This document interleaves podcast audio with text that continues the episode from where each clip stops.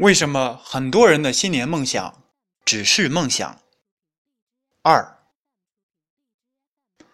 我在上课的时候特别喜欢培养学生写日记的习惯。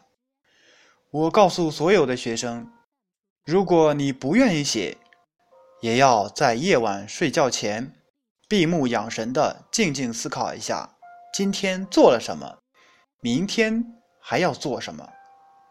思考的时候要分成必须做的、喜欢做的和可做可不做的。先做必须的，再做喜欢做的。至于可做可不做的，有时间就做，没时间就拖一拖。总有些时候我们会忙到暗无天日，直到晚上倒头就睡。可是。却不知道今天做了点什么，这一天其实就是白忙活。每天都乱忙，没有章法，没有计划，其实这是对生命的不尊重。我的高中同学严是做事高效的人，学习成绩很优秀。高考那几年，我很荣幸和他是同桌。除了问一些问题，他给我最大的帮助就是，他教会了我如何去利用时间。每天他的手里都会有一个小本子，早自习时写下来今天要做的所有事情，一件件标记上；晚自习结束后，划掉自己今天完成的最后一项。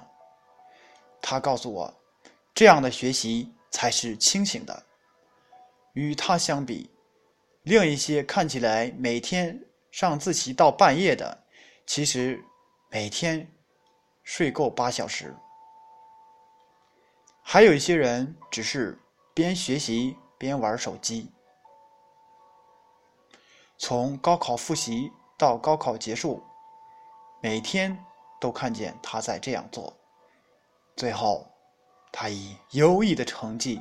被理想大学录取，并且他从来没有熬过夜。简单的事情坚持做就不简单。我将他的学习方式用到了生活中，每天都会计划第二天要做的事情，脚踏实地的，不问太远，只做好今天的事情，过好当下的每一天。其实我讨厌一个人问我十年的规划这样的问题。谁在二十多岁的时候能够知道十年以后的事情？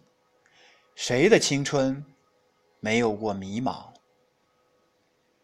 严的这个学习方法就是一种很好的生活状态，过好每一天，过明白每一天，把一天细化成几个阶段，列下优先级。一点点的做，行走，记录，总结。大理想是要以天为单位的。比如，你想今年拍一部电影，那么这个月你就应该把剧本写完。今天你就要动笔，五天后你就要去划分镜头。一个月后，你就要去拉投资。一年的梦想需要从每天的小事做起，计划好每一天。第三部分，在我们行业里面，我看过很多年龄和我差不多的好朋友拍出了好的作品，比如林导的《星空日记》，张导的《地下城》。刚认识我的人都喜欢和我说：“好羡慕你们能拍电影啊！”你知道我小时候的梦想就是当个导演呢。一开始我会很开心的和他交流几句，后来也就慢慢不愿意和他们太深刻的去交流了。原因很简单，因为他们连第一步都没有迈出。孤单星球》的作者曾经说过一句话，很多人都知道：当你决定旅行的时候，最难的一步已经迈出来了。可是，他后面还有一句：如果你第一步不迈出，永远不知道你的梦想是多么容易实现。我经常会在课上说：“当你决定学习，是不是应该先买一本参考书？当你决定跑步，是不是应该先准备一双跑鞋？当你决定追一个女生，是不是应该先写一封情书？”